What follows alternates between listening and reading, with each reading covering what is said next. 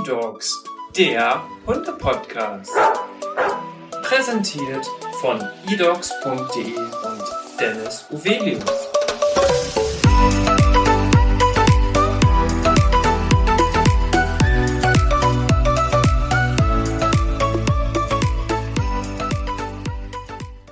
Hallo und herzlich willkommen im Hunde-Podcast von eDogs.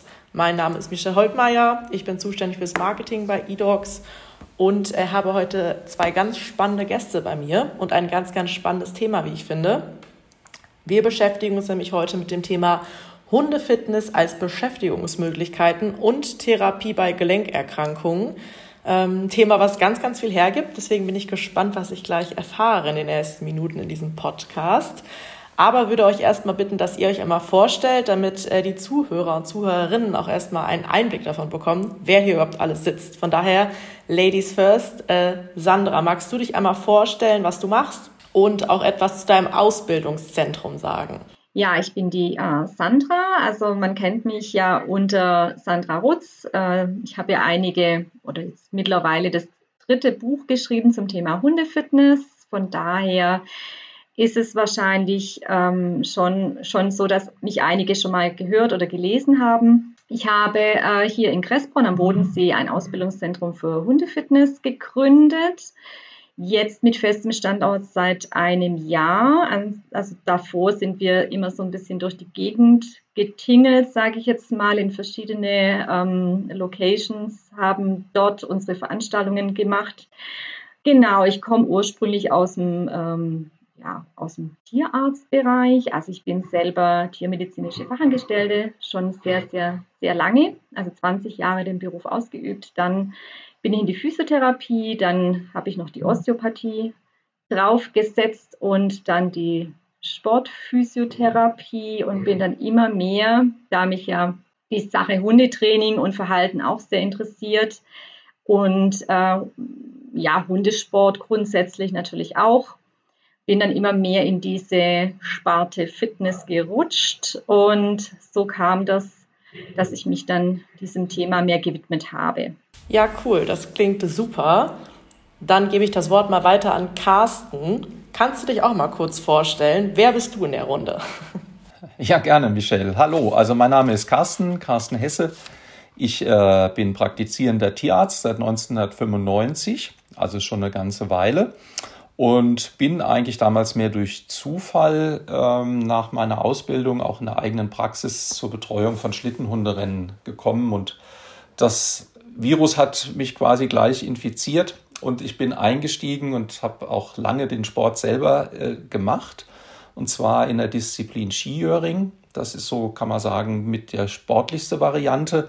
Es ist ähnlich wie im Biathlon. Man bewegt sich also in der gleichen Technik auf Langlaufskiern. Man hat keine Flinte dabei, aber dafür einen Hund vor dem Bauch. Und äh, der Witz ist, dass man da ein Team bildet, weil wenn man selber nicht gescheit Ski läuft, kann der Hund auch nicht viel machen vorne. Also das ist so eine ganz spannende Sache und darüber bin ich reingewachsen habe dann äh, auch spezielle Fortbildung gemacht über die ISDVMA. Das ist ein internationaler Verband für Tierärzte, die diese Rennen betreuen. War da auch in äh, Kanada und Alaska unterwegs, habe viel Erfahrung gesammelt. Das sind dann diese Long-Distance-Rennen. Und ähm, seit zehn Jahren äh, bin ich Chief Vet in der World Sled Association. Die ist in Europa hier stationiert. Und äh, wir machen halt und organisieren international Schlittenhunderennen, aber mit den bekannten Rassen Samoyede, Husky, Alaskan Malamute, äh, weil wir auch glauben, dass diese Hunde da besonders für geeignet sind, also für, für diese Sache. Ansonsten beschäftige ich mich mit äh, Sport- und Reha-Medizin in der eigenen Praxis, habe da recht schöne Kontakte auch zur Tierärztlichen Hochschule Hannover. Hallo Olli, falls du zuhörst. Und äh, ansonsten bin ich noch tätig für Böhringer Ingelheim und dort in der Beratung. Ja, cool. Dann habe ich auf jeden Fall ganz tolle Experten hier sitzen. Also schön, dass ihr da seid. Ähm, ja, Sandra, ich würde mit dir anfangen. Und ich habe nämlich eine kleine erste Frage an dich. Ähm, genau, du bist ja die Expertin auf dem Feld der Hundefitness, wie du eben schon ganz eindrucksvoll äh, erzählt hast, aber auch Hundephysiotherapie.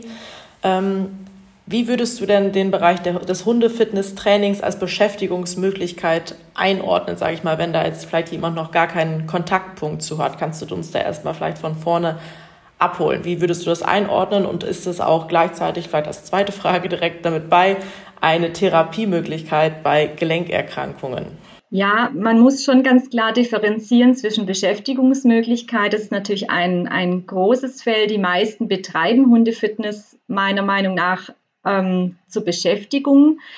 Ähm, auch wenn sie denken, sie würden strukturell was äh, verbessern. Dennoch ähm, trainieren viele ohne, ohne Plan, also ohne Trainingsplan. Und ohne Trainingsplan zu trainieren heißt eigentlich für uns jetzt, es wird zur Beschäftigung gemacht, also Freizeit, ähm, Spaß, ein bisschen äh, ja, allgemeine körperliche Fitness ist natürlich auch dabei.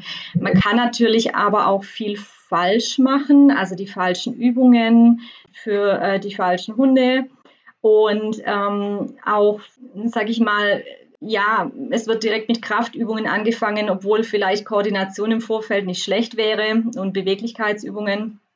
Also ohne Plan zu trainieren ist immer ganz, ganz schlecht. Von daher trainieren wir nach Konzept. Das mhm. heißt, wir fangen zunächst mal an, ähm, Basisübungen zu festigen. Das geht mit Targets los. Also der Hund sucht ein bestimmtes Ziel auf mit den Vorderpfoten, Hinterpfoten, komplett auf ein Objekt, ähm, womit wir dann später arbeiten können.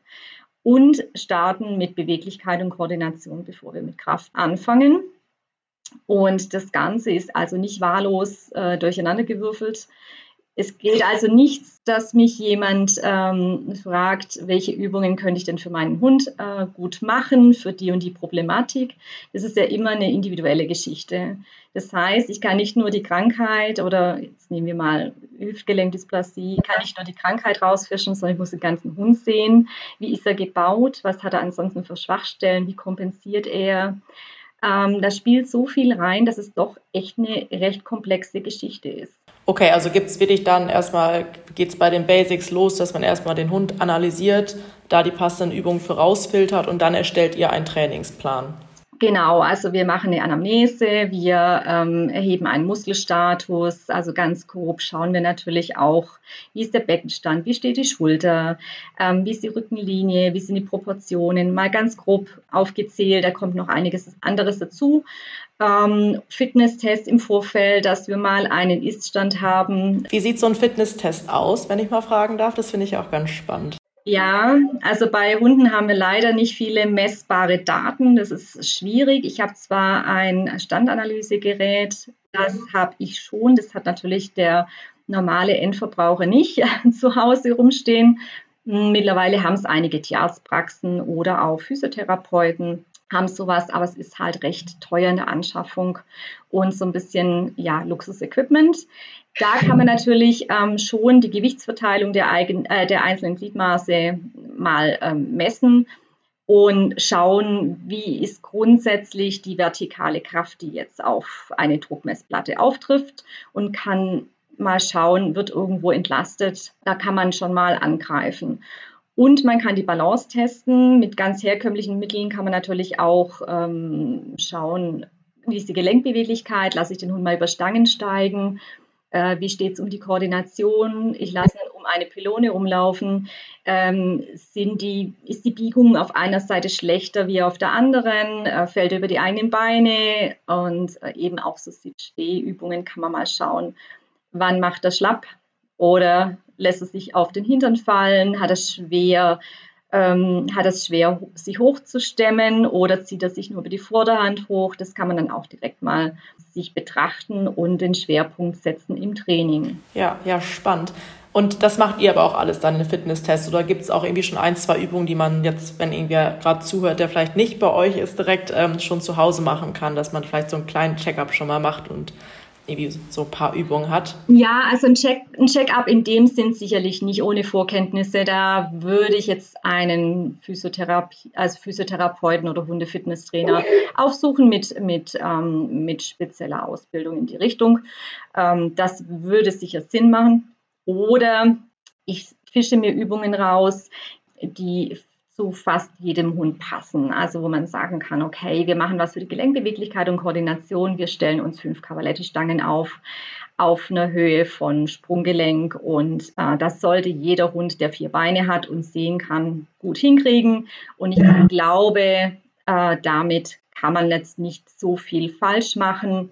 Aber ansonsten möchte ich schon behaupten, dass es immer einen Trainingsplan braucht äh, wenn wir strukturell was verändern wollen. Also wie beim Mensch auch, ja, da geht man auch nicht ins Fitnessstudio und ein Sportler drauf los. Das kann auch nach hinten losgehen, der Schuss und, ähm, und das beim Hund genauso. Und der Hund kann sich natürlich da auch nicht dazu äußern. Also wir sehen dann schon, wenn es nicht gut lief, wenn er schwer aus seinem Korb kommt am nächsten Tag.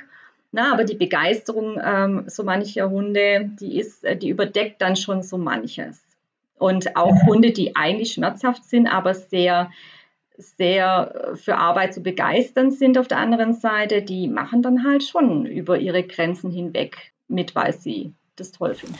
Genau, aber das Hundefitnesstraining ist ja, ja, wie du auch sagst, ganz viel Beschäftigungsmöglichkeit, aber auch Therapie bei Gelenkerkrankungen. Kannst du da vielleicht nochmal irgendwie ein bisschen drauf eingehen? Bei was für Gelenkerkrankungen zum Beispiel wird das als Therapie eingesetzt? Ja, also wir haben ja sehr viele ähm, Kniepatienten, also gerade Kreuzbandriss. Ja, die gehen bei mhm. uns ein und aus. Das ist wirklich ein großes Thema, der Kniepatient. Hm, da gehen wir schon auch her und hm, machen nur Kniegruppen zum Beispiel. Also mit zwei, drei ähm, Reha-Hunden, die jetzt eben direkt ähm, losstarten können ab vierte, fünfte Woche ganz langsam. Da geht es dann los mit isometrischen Übungen, also statischen äh, Kraftübungen, nachdem wir eben diesen Grundaufbau gemacht haben. Die lernen, um eine Pylone zu laufen, also nicht zu eng natürlich, aber wir schaffen da die Basis fürs Cavaletti-Training, dass sie halt wieder ordentlich beugen können. Ähm, und gehen dann her, machen kleine Koordinations- Übungen und steigen dann langsam in Kraft- und Belastungsaufbau ein. Aber das hat schon alles Struktur. Ne? Und wir schauen dann natürlich schon, dass wir auch da individuell arbeiten auch wenn wir zwei Labradore beispielsweise haben, ein, äh, des gleichen Alters und äh, mit der gleichen Problematik, müssen wir natürlich schon schauen, welcher Kompensationsmuster bezieht sich der eine und der andere. Also das kann man da auch nicht über einen Kamm scheren, aber halt auch äh, Hüftproblematiken, Ellbogenpatienten, Rücken, Rückenpatienten ja, also es ähm, ist schon so, dass auch die meisten Besitzer nicht wissen, was sie da machen sollen, trainingsmäßig. Ja, und machen lieber gar nichts und belasten auch lieber den Hund gar nicht. Aber mit, den richtigen, mit der richtigen Anleitung kann das auch nur gut werden. Und es ist auch wichtig. Also ein Hund mit Hüftproblemen, ähm, sage ich mal jetzt nur mit Physiotherapie äh, flankierend zu begleiten auf dem Tisch, das ist nur die halbe Miete. Also da braucht es wirklich auch Bewegung dazu ohne Bewegung funktioniert das Ganze nicht. Also das kann man nicht einfach weglassen. Gut, Carsten, du hast jetzt lange nichts gesagt, von der, das ist jetzt dein Part. Ähm, genau, also vielen Dank erstmal für die tollen Erklärungen, Sandra. Ist, äh, glaube ich, ganz, ganz interessant für ganz viele Zuhörer gerade. Ähm, wie ist das Ganze denn jetzt, wenn man aus der tierärztlichen Brille guckt? Ähm, warum ist das Fitnesstraining aus Sicht eines Tierarztes besonders wichtig? Ja, prima. Also äh, wir haben, denke ich, schon ganz wichtige Fakten gehört. Und ähm, ich möchte das einfach noch ein bisschen vertiefen. Also einmal ähm, kann man sich vorstellen, sowohl jetzt bei einem erstmal gesunden Hund, da haben wir schon gehört, da gibt es ja ganz viele Rassen, gibt es welche kurze Beine, lange Beine, einer ist vorne höher als hinten etc. Also diese Dinge muss man einschätzen. Äh, dann haben wir den Krankenhund, ähm, also den orthopädisch Krankenhund äh, meine ich jetzt damit.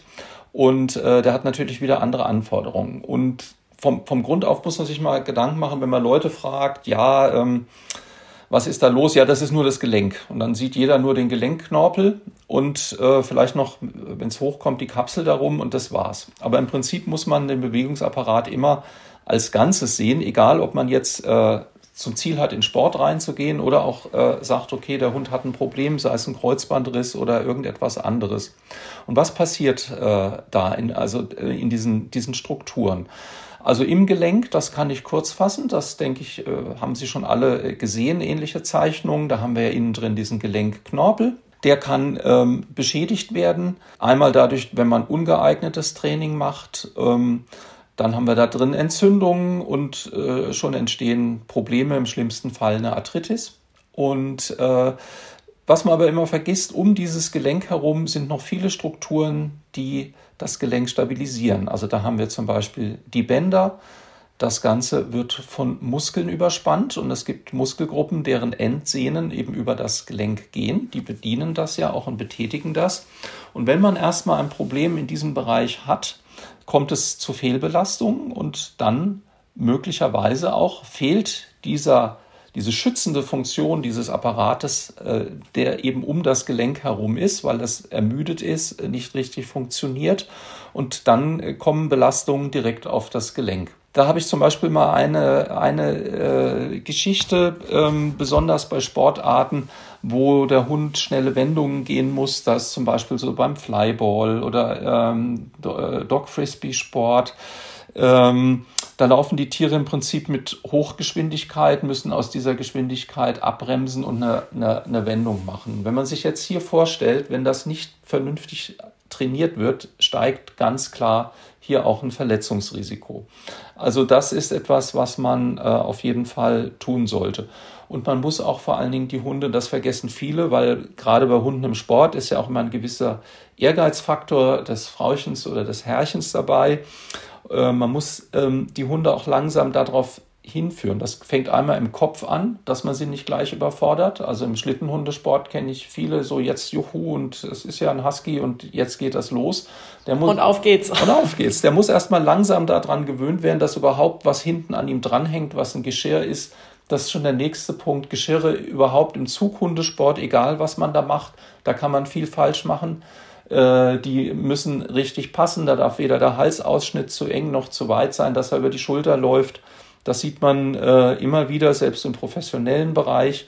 Und erst wenn das stimmt, dann geht das los. Und immer kleine Einheiten. Nicht zu ehrgeizig, kleine Einheiten machen, Pause machen, loben, spielen zwischendurch, dass der also merkt, was, was wird hier überhaupt von ihm gefordert. Ähm, im Laufhundesport ist es dann so, natürlich klar, wenn man auf den Wettkampf geht, freut man sich, wenn man möglichst äh, schnell ist. Und das ist aber auch eine Trainingssache. Ähm, viele äh, denken, äh, man muss jetzt dann äh, auf dem Fahrrad oder so, so schnell fahren, als es nur möglich ist. Das ist auch äh, Quatsch. Ähm, man macht zuerst mal ein Krafttraining dann. Also ich gehe jetzt mal von aus, dass, dass man das natürlich nur mit Hunden macht, die auch dafür geeignet sind aber man baut erstmal die Kraft auf dieser Hunde. Also ich habe zum Beispiel gerne auf dem Trainingswagen an der Küste im Sand trainiert. Hm? Also dann konnten die richtig schön schaffen, haben äh, schöne Einheiten gehabt, haben Muskulatur aufgebaut. Das Tempo kam dann später völlig alleine, aber damit beugt man einfach solchen Überlastungen dieses Bindegewebes vor. Oder auch wenn man einen Hund am Fahrrad fährt, muss man auch dran denken, wenn er jetzt also in einem Geschirr ist und wenn man bergab fährt, dann kommt ohnehin, die, die Vorhand ist stärker belastet bei einem Hund als die Hinterhand. Es kommt dann noch mehr Gewicht da drauf. Und diese kleinen Kapalgelenke, die Mittelhandgelenke, die sind doch im Verhältnis schwächer ausgebildet bei den meisten Hunden proportional zum Körper. Hier haben wir auch ganz schnell da Überlastungen. Und dann ist es zum Beispiel eine Hilfe, wenn ich ein bisschen bremse, dass der Hund einfach ins Geschirr läuft, was dann die, den Druck einfach da vorne abnimmt. Also das heißt, man muss immer ein waches Auge haben, wenn man Sport mit dem Hund macht was tue ich hier, wie bewegt er sich. Ähm, das ist auch wie beim Mensch, manchmal zieht es im Knie. Kennt jeder, der selber laufen geht. Ja, an den Tagen sollte man einfach weniger machen. Und das sei dem Hund auch vergönnt. Ne? Okay, und du hattest jetzt ja gerade schon so ein paar Beispiele genannt, so auch mal von Hundesportarten, wo das vielleicht besonders vorkommen könnte. Sandra, hast du da auch nochmal irgendwie Beispiele von typischen Mensch-Hundeteams, ähm, die oft zu euch kommen? Sagen wir, kann man da so, gibt es da irgendwie so bestimmte Beispiele, die immer wieder auftauchen, bestimmte Rassen, sage ich mal, oder Hunde? Ich meine, Carsten, du hattest jetzt ja auch verschiedene Sportarten schon angesprochen, Sport, also Hunde, die bestimmte Sportarten ausgeübt haben, dass die besonders oft dann letztendlich ähm, das Fitnesstraining in Anspruch nehmen. Gibt es da irgendein Muster? Also ich habe tatsächlich sehr viele Hunde aus dem Sport, aber mh, mm, überwiegend Agility-Sport, also Agility Obedience ähm, das sind so die Gruppen, die zu mir häufig kommen, also sowohl zum Check-up als auch für Trainingspläne. Und äh, ich muss auch sagen, dass diese, also das Hundesportler sich wirklich gut an diese Pläne halten. vielleicht manchmal ein bisschen übermotiviert sind. Das kann schon sein. Ähm, man, und auch ein bisschen schnell manchmal alles durchgeführt, aber wenn man die ein bisschen an die Hand nimmt und so ein paar Dinge mit auf den Weg gibt, was zu beachten ist, dann funktioniert es eigentlich ganz gut und dann haben diese Hunde auch einen deutlichen Mehrwert im Sport. Denn es macht ja keinen Sinn, nur den, nur den Sport zu trainieren, sondern die Hunde, wie Carsten eben auch schon gesagt hat, die müssen auch auf den Sport vorbereitet werden. Beim Mensch ist es üblich, beim Hund tatsächlich nicht. Da findet das Training ausschließlich auf dem Hundeplatz statt. Und äh, ganz nebenbei ähm, wird dann nur, also maximal am Rad gelaufen oder solche Dinge. Und wir sagen schon auch, also der Schnellste ist nicht der Beste. Ja, also es wird schon viel über Bewegung kompensiert. Und die Kraft muss natürlich da sein. Also man muss schon Maximalkrafttraining auch machen, damit die Schnellkraft dann auch da ist und der Hund vom Fleck kommt. Sonst äh, kompensiert er natürlich mit anderen Strukturen. Also jetzt der Rücken zum Beispiel oder die Vorhand greift dann, ähm, schaufelt den Hund nach vorne und äh, das soll ja nicht Ziel der Übung sein. Und da wollen wir schon ein bisschen mehr in die Richtung gehen, dass eben Hundesportler diese Hunde besser vorbereiten, wie es eben bei Leistungssport im, im Menschenbereich auch ist. Und wir haben halt immer wieder auch Hunde mit Verhaltensthemen. Die kommen auch immer mehr. Ähm, da machen wir, da legen wir den Fokus natürlich nicht so sehr auf das Körperliche, sondern mehr auf die Zusammenarbeit mit dem Mensch. Und wenn wir jetzt so hm, Hund-Hund-Themen haben, sage ich mal, kann man dadurch auch so wie mit Untertitel den Hund beschäftigen und er nimmt sein Gegenüber nicht so sehr wahr. Hm, auch da kann man natürlich mit Fitnessübungen ähm, eingreifen. Also jetzt mein Hauptthema ist natürlich das Körperliche. Also ich möchte strukturell schon was verändern, aber es ist durchaus auch, hat, findet seine Berechtigung im Beschäftigungsbereich und ähm, natürlich auch im Verhaltensbereich. Und Sport ist schon ein ganz wichtiger Punkt doch. Und Gelenkerkrankungen gibt es ja, ja leider auch immer mehr. Das bleibt ja auch oft nicht auf, genau. Genau, Reha-Gruppen haben wir auch. Also Reha-Gruppen äh, haben wir auch da kommt dann wirklich ein bunter Mix.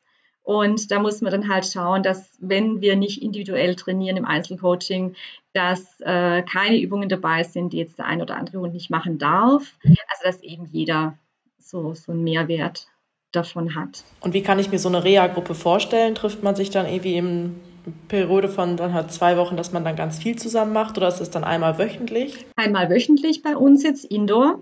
Tatsächlich kommen die, also im Indoor-Raum einen ganz großen mit, mit so Sportmatten und natürlich haben wir auch alles an Equipment da ähm, und dann werden, machen die einen kurzen Warm-up, also lockeres Cavaletti-Training, lockeres Umherlaufen, Einstimmen mit, mit Handtarget, also Hand anstupsen und solche Geschichten, ein paar paar Kreise äh, laufen, sowas. Je nachdem, was halt dann folgt an Übungen, das ist immer so ein bisschen angepasst an, an das, was dann folgt.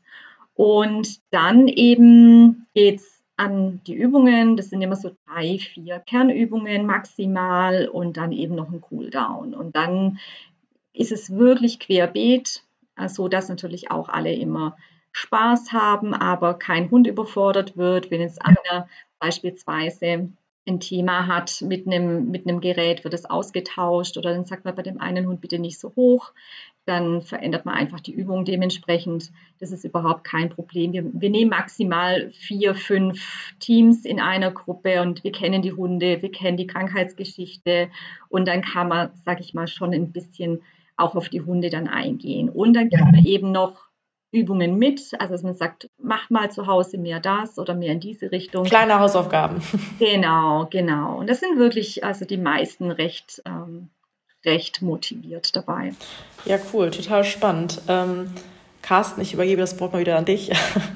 ähm, heißt also, wir gehen jetzt von dem Fall aus, ähm, ja, ich bin im Hundefitness-Training gut dabei, ich trainiere ordentlich, ich mache meine Hausaufgaben, Gibt es denn sonst irgendwie noch was, wie ich meinen Hund, wenn ich, wenn er jetzt irgendwie eine stärkere Gelenkerkrankung hat, unterstützen kann? Jetzt beispielsweise mit Ergänzungsfuttermitteln. Kannst du da noch mal ein bisschen drauf eingehen, dass ich irgendwie noch mehr tun kann, damit es äh, wieder besser geht? Ja, selbstverständlich. Also ich wollte noch äh, zu den Hunden, was mir einfällt, weil ich bin auch vom Schlittenhundesport jetzt auch im Border Collie gekommen. Das war ein völlig neues Ding. Und ähm, Thema überambitionierte Hunde, das musste ich da kennenlernen. Also die Schlittenhunde sind da deutlich, äh, also wenn zu Hause Ruhe ist, dann wird geschlafen und wenn das Geschirr kommt, dann gibt's Action. So. Und äh, das war viel besser zu kanalisieren als so ein Hund, der ständig aktiv sein will. Und was macht man dann? Nichts ahnend, man wirft irgendeinen Ball durch die Gegend und macht sich eigentlich keinerlei Gedanken dabei. Und, ähm, und schon hat man einen sogenannten Balljunkie geschaffen. Also es entsteht tatsächlich so eine Art Sucht. Also hatte ich auch bei meinem Hund, wo ich dann auch einen Rat einer Expertin holen musste, weil das war mir irgendwie neu. Also beim Schlittenhund ist es, da wirft man den Ball zweimal und dann sagt er, jetzt kannst du ihn selber holen. Also das war's, das reicht. Dem ist das dann zu blöd, aber ein Border Collie sieht dann seine Aufgabe da drin und übertreibt es tatsächlich. Und auch dann in der Bewegung. Ich habe dann aus Spaß, geht ja heute mit den guten Handykameras mal in Slow Motion mir das angeschaut da wird es einem anders, wenn man, wenn man sieht, wie die versuchen dann aus der Luft die Bälle zu holen, wie die landen. Und ja, im Prinzip ist das nichts anderes als ein übersteigertes Jagdverhalten, was man da fördert. Und wir haben das dann komplett umgestellt. Äh, wir machen natürlich noch so ein paar Dinge mit ihr, aber sie muss dann auch mal ablegen und den Ball im hohen Feld suchen, was sie super toll macht. Das haben wir darüber gemerkt. Und dann ist der Hund auch ausgelastet und die, der ganze Bewegungsablauf, das Bewegungsmuster, den der Hund da macht, ist äh, wesentlich gleichmäßiger als äh, eben mit diesem Balljagen, was also tatsächlich ein, ein, ein Jagdverhalten ist. Also ähm, das sind so Dinge, die sich einfach einschleichen und ich gebe das jetzt einfach mal zu. Ich bin Tierarzt und habe eigentlich durchaus Erfahrung, aber war, war im Prinzip in diesem Typ Hund total unerfahren. Ne? Also und das ist je nachdem, an was man da gerät, ist es deshalb auch immer wichtig, wenn man mit ja, Leuten Kontakt aufnimmt, die mit den Hunden mehr Erfahrung haben, dann bleibt einem einiges äh, erspart. Ne? Und man kann natürlich, wenn man sagt, okay, man hat einen Hund, der ist full of action oder die ganze Familie ist natürlich eine tolle Sache, wenn man. Der will. Genau, wenn er will, wenn man, wenn man, wenn man Dinge zusammentut, ähm, stärkt einmal immer die Bindung, es ist schön, man ist draußen und man kann natürlich ähm, äh, in verschiedenen Phasen auch besonders die Gelenke unterstützen. Da ist also ähm, durchaus die Möglichkeit, es äh, gibt hier ja Dinge, die, die, die angeboten werden, also gerade im Wachstum, also das ist zum Beispiel, also Nahrung für die Gelenke wäre, wäre zum Beispiel, also was, was wirklich bewiesen ist, das sind äh, ungesättigte Fettsäuren, die haben einen sehr guten Einfluss äh, wenn man äh, Trockenfutter füttert, äh, was jetzt vielleicht im Fleischanteil nicht so hoch ist, kann man überlegen, ob man so Gelatinepräparate oder äh, Präparate mit Chondroitinsulfat äh, zufuttert. Da gibt es einiges. Wo ich abraten würde, das sind so mineralhaltige Präparate. Also Mineral ist im Prinzip Calcium oder Phosphor. Das sieht man dann auch in der Analyse wenn da viel drin ist. Das sollte man eigentlich nicht machen, weil heute in der Regel vernünftige Fertigfutter da total ausgewogen sind. Und äh, wenn man da dann dazwischen pfuscht mit irgendeinem Mineralfutter, kann man gerade bei etwas großwüchsigeren Rassen auch Schäden äh, hervorrufen. Das würde ich jetzt also, äh, das sollte man dann eher nicht machen. Also man sollte so in diesem Bereich bleiben.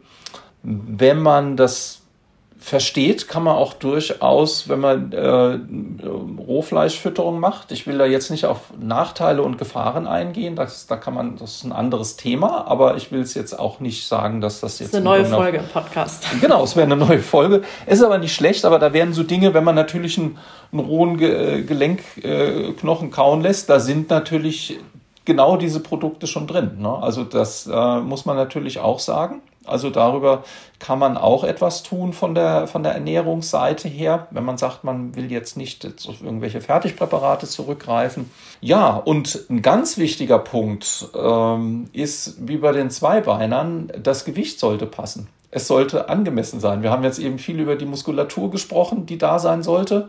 Und äh, Übergewicht ist immer schlecht, das muss getragen werden. Also das heißt, eine gewisse schlanke Linie sollte man äh, einhalten. Also da gibt es den sogenannten Body Condition Score. Wie bei uns Menschen auch. Genau, da guckt man dann von oben mal so auf den Hund. Er sollte dann so eine Taille haben, wenn man drauf schaut. Das sollte nicht rechteckig aussehen. Und genau wenn der Thorax, der Brustkorb zum, zur Schulter hingeht, sollte das auch so ein bisschen eingezogen sein. Und man sollte eigentlich schon noch fähig sein, Rippenbedeckung zu fühlen. Ne? Also wenn das gegeben ist, dann hat er einen guten Body Condition Score. Nach diesem Scoring-Punkten ist jetzt auch egal, ist es so um die sechs oder sieben oder so.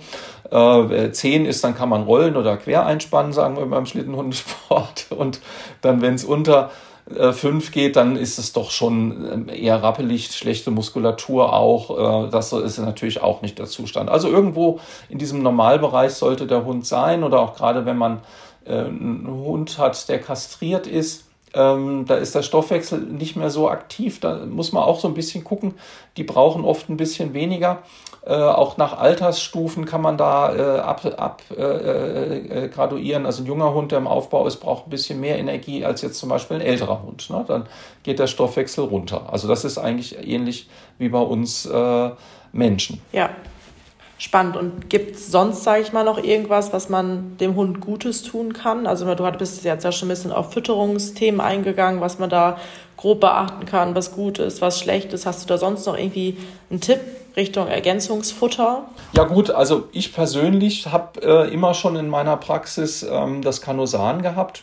Das ist äh, ein natürliches Ergänzungsfutter. Ne? Also es gibt im Prinzip welche, die diese Grundsubstanzen synthetisiert enthalten. Da ist dann also GAG ähm, oder Chondroitinsulfat, also per se wie die Chemikalie drin. Bei dem Kanosan ist es äh, eben das Konzept anders. Es wird ähm, von der Grünliebmuschel gewonnen und tatsächlich also von äh, Muschelfeldern in Neuseeland. Und hier ist es ganz entscheidend, was nehme ich von der Muschel. Und äh, da haben wir hier ein Verfahren, das ist patentiert, das ist das äh, Gonex-Verfahren.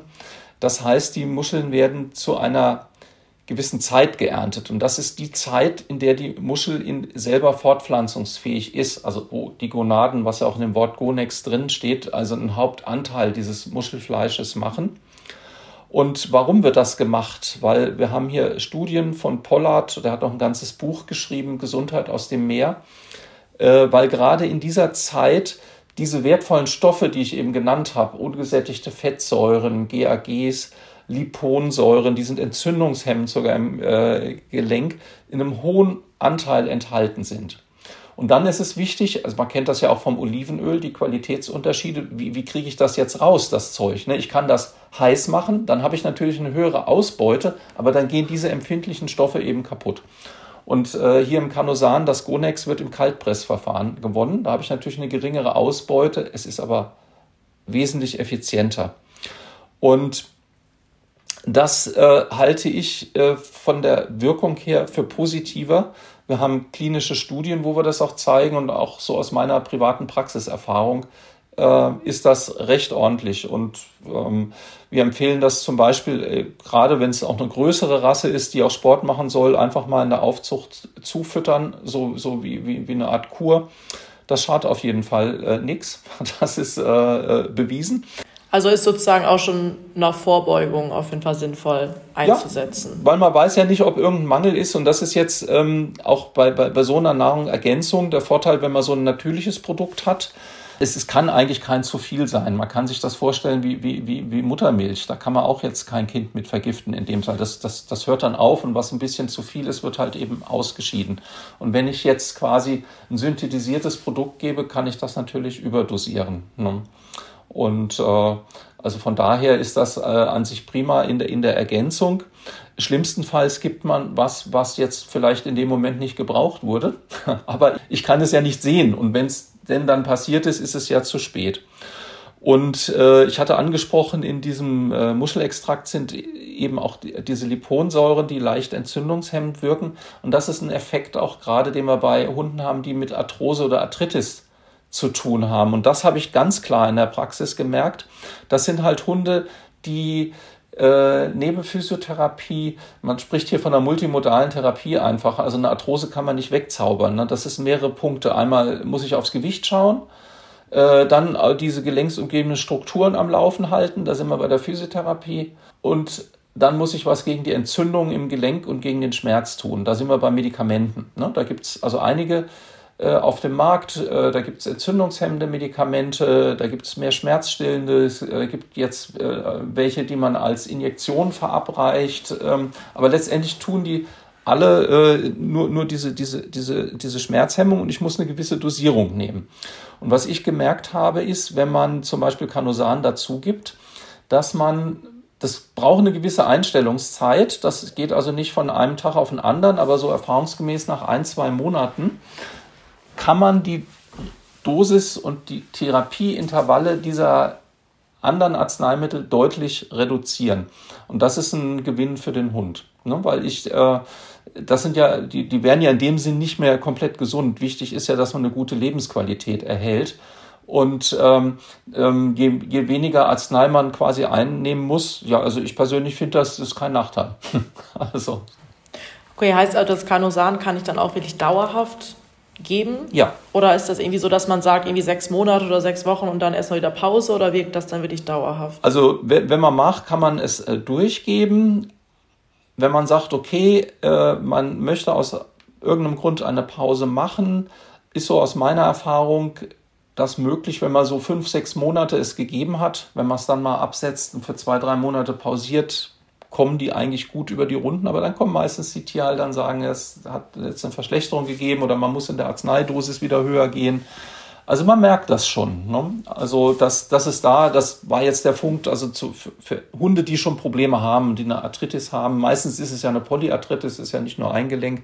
Es kommt dann ja zu anderen. Es sind letztendlich Entzündungen im Körper. Da auch nochmal ein Punkt. Ne? Also die, es ist bekannt mittlerweile, dass diese Fettzellen, also wenn, wenn da zu viel da ist einfach, das sind Entzündungsherde im Körper. Und äh, aus diesen Zellen basierend können Entzündungen tatsächlich auch äh, sich ausbreiten auf, auf Gelenke. Das kann also eine Entstehungsursache sein. Das ist eine ganz spannende Geschichte. Mhm.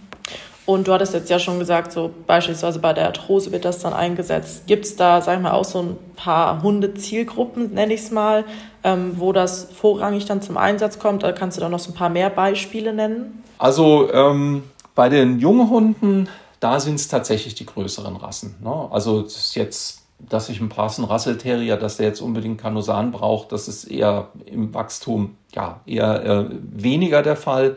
Da sind es dann eher die, diese, diese Rassen, die schnell groß, groß aufwachsen. Das sind also die, die großen also Schäferhunde oder äh, die können von profitieren oder die Berner und äh, ja, auch ein Alaskan Malamut. Ähm, also das wären so die Hunde, wo ich das absolut empfehlen würde im Wachstum. Und hier auch nochmal äh, kurz auf dieses, dieses Herstellungsverfahren. Also es gibt in dem Bereich, ähm, weil Kanosan halt eben erfolgreich ist, viele, die dann sagen, oh, verkaufe ich auch. Aber da muss man auch ein bisschen gucken. Also dann wird dann ge ge geschrieben, ja, ich habe 15 Prozent Muschel drin, 20 Prozent und äh, darauf kommt es nicht an. Also ich kann eine ganze Miesmuschel durchschreddern und dann habe ich äh, 100 Prozent Muschel drin, da ist aber alles Mögliche mit drin, was es bringt nichts und wenn ich Pech habe, äh, ich hatte ja eingangs schon mal auf dieses Calcium-Phosphor-Verhältnis gesprochen, wenn ich noch Pech habe, bringe ich das damit dann auch noch durcheinander. Also das, das ist ähm, etwas, wo man wirklich aufpassen sollte, auch bei diesen großen Hunden. Und später äh, ist das Thema natürlich ein, ein, anderes, weil das Skelett ist äh, schon, schon fertig entwickelt. Aber da äh, ist dann halt tatsächlich äh, wirklich ein Effekt durch diese Liponsäuren da. Und auch hier haben wir natürlich, ja, also vor Arthrose ist, würde ich jetzt mal sagen, niemand gefeit. Und äh, es sind aber tendenziell auch schon eher die, die, die großen Rassen dabei. Und natürlich auch Hunde, die sportlich sehr äh, stark beansprucht wurden. Ne? Das ist dann so ein bisschen der Nachteil. Ne? Wenn, man, wenn man da nicht aufpasst, muss ich äh, dazu sagen, und das sind dann auch äh, gerade Hunde, die jetzt, also so dieser reine Hundelaufsport, aus dem ich komme, da sind es dann eher weniger, aber es sind dann eher die, die Hunde mit diesen Sportarten, wo, wo dann eher ruckartige Bewegungen dabei sind. Ne? Also da muss man also wirklich besonders ein Auge haben, wie zum Beispiel dieses Flyball oder so. Also Agility ist es weniger, da muss man halt schauen, auch ähm, wie, wie, wie, äh, dass man den Hund langsam entsprechend seiner Physis in diese Belastung reinbringt. Das kann, kann man, weil das geht jetzt nicht gleich ja auf Highspeed, sondern es geht ja erstmal da um, um das Training. Ja. Aber also immer dort, wo ich eine starke Belastung habe, habe ich dann auch eher ein Problem mit der Arthrose später. Abgesehen von dem großen Komplex der Rassen, die leider vom Erbgut her so ein bisschen, bisschen, bisschen da äh, eher beansprucht sind. Ne? Also ja, leider die Labradore mit ihren Ellbogen, Das sieht man, sieht man häufig. Ne? Also der Orthopäde, bei dem ich gelernt habe, hat, wenn die schon zur Tür reinkommen, gesagt, ja, gleich OP-Termin machen, sehe ich differenziert, aber das soll also ausdrucken, dass die halt das schon häufiger haben. Ne? es gibt ja einfach Rassen, die sind anfälliger, also das ja. weiß ja jeder. Ich ja. hatte auch mal einen Züchter mit Schauschhaus, der hatte einen Rüden drin da sind bei allen Nachkommen relativ zügig die Kreuzbänder durchgeknallt. Ne? Also das heißt, da konnten, konnte der Tierhalter nichts für, das war ein Zuchtfehler einfach. Ne? Und ähm, naja klar, wenn man sowas merkt, muss man dann von der, von der Zucht her halt auch darauf eingehen. Ne? Deshalb bin ich auch großer Freund von einem ordentlichen Zuchtwesen ne? und nicht so von, ja, was weiß ich, wo man Hunde so kaufen kann. Ne? Nein, auch das muss gut vorbereitet sein, auch da muss man Ahnung von haben, weil ja, sonst leiden am Ende die Tiere und das will ja auch keiner. Absolut. Gut, dann äh, vielen Dank für diesen spannenden Einblick. Ich, also ich konnte jetzt eine Menge mitnehmen und ganz viel lernen und ich denke alle anderen Zuhörer auch. Also ganz, ganz lieben Dank. Ähm, ja, vielleicht nochmal so ein bisschen abschließende Worte. Ähm, Sandra, willst du anfangen, sage ich mal, nochmal, wenn man auch das ganze große Thema gibt, Hundefitness als Beschäftigungsmöglichkeit, haben wir, glaube ich, ganz viel gelernt, was da möglich ist, was ihr da auch bei euch dann wirklich im Zentrum macht und halt auch als Therapie bei Gelenkerkrankungen gibt es, glaube ich, ganz, ganz viele Therapiemöglichkeiten. Willst du noch mal ein, zwei abschließende Sätze dazu sagen? Ja, also ich denke, bei allem, was man tut, ähm, man soll es immer mit Spaß machen, mit einem richtigen Bauchgefühl. Äh, man sollte vorsichtig sein mit sehr wackeligen Geräten, also einfach langsam vernünftig anfangen und nicht höher, schneller, weiter, bunter ähm, und sich nicht von diesen ganzen äh, Videos im Netz anspornen lassen und das Ganze vielleicht doch mit einer entsprechenden Anleitung ähm, angehen und sich ein bisschen den Kopf machen im Vorfeld, was jetzt Sinn macht und was vielleicht keinen Sinn macht. Ja, also Spaß ist gut, aber ja, wie gesagt, einfach mit einem vernünftigen Plan dahinter. Okay, super. Und da bist, sind wir bei dir an der richtigen Adresse, von daher ähm, und du hattest ja auch am Anfang schon gesagt, du hast Bücher geschrieben, die könnte ich ja auch gerne in den Shownotes einmal verlinken. Da kann man sich ja wahrscheinlich auch noch mal mehr zu den Themen informieren. Ja, wir haben auch ganz viele Hundefitnesstrainer und Hundefitnesstherapeuten, also Physiotherapeuten mit Fachbezeichnung ausgebildet. Ähm, und die haben wir auch gelistet auf unserer Website, sodass im ganzen deutschsprachigen Raum zumindest mal und in der Schweiz, also Schweiz, Österreich, Deutschland zumindest, da jemand zu finden sein sollte, der einen da gut unterstützen kann. Oder auch sonst, ähm, es gibt ja noch andere Fachmenschen, sage ich mal. Ich bin ja nicht die Einzige, die das gut macht. Und da kann man sicherlich in, in seiner Nähe jemand finden, der da weiterhelfen kann. Okay, und ich glaube, wichtig ist einfach, dass man sich wen sucht, der da unterstützt und das nicht nur auf eigene Faust macht. Genau, und dann noch einmal, Carsten, vielleicht dein Abschlussresümee. Du bist ja jetzt ja viel nochmal auf Kanusan eingegangen, was man einfach nochmal unterstützen dann dazugeben kann, gerade jetzt bei Gelenkerkrankungen, wenn man da die, Thera die Hundefitness, ähm, den Hundefitnessbereich als Therapiemöglichkeit nutzt. Und dann kann man das Ganze mit Kanusan unterstützen. Vielleicht dann nochmal ein, zwei abschließende Sätze.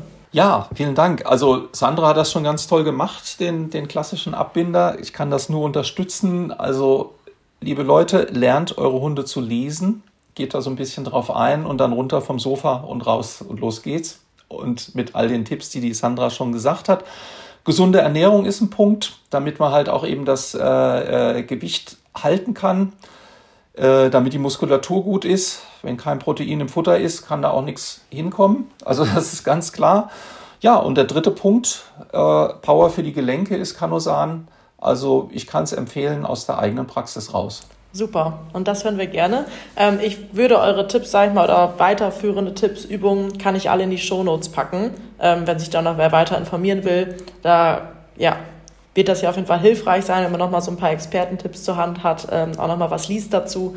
Von daher ist das dann, glaube ich, auch nochmal eine ganz gute Möglichkeit. Ja, und dann sind wir auch schon mal ab, am Abschluss des Podcasts. Es geht immer viel schneller, als man denkt. Und schon hat man eine Dreiviertelstunde geredet. Ähm, ganz, ganz lieben Dank an euch beide für die tollen Tipps, für die tollen Erklärungen. Ähm, ja, auch im Namen aller Zuhörer. Ich denke, alle konnten jetzt ganz, ganz viel mitnehmen und gehen hoffentlich wachsam mit ihren Hunden nach draußen. Und wenn sie mal Fragen haben, kommen sie auf Experten zu und wissen jetzt, was zu tun ist. In diesem Sinne ganz, ganz lieben Dank und ähm, ja, bis hoffentlich zum nächsten Mal.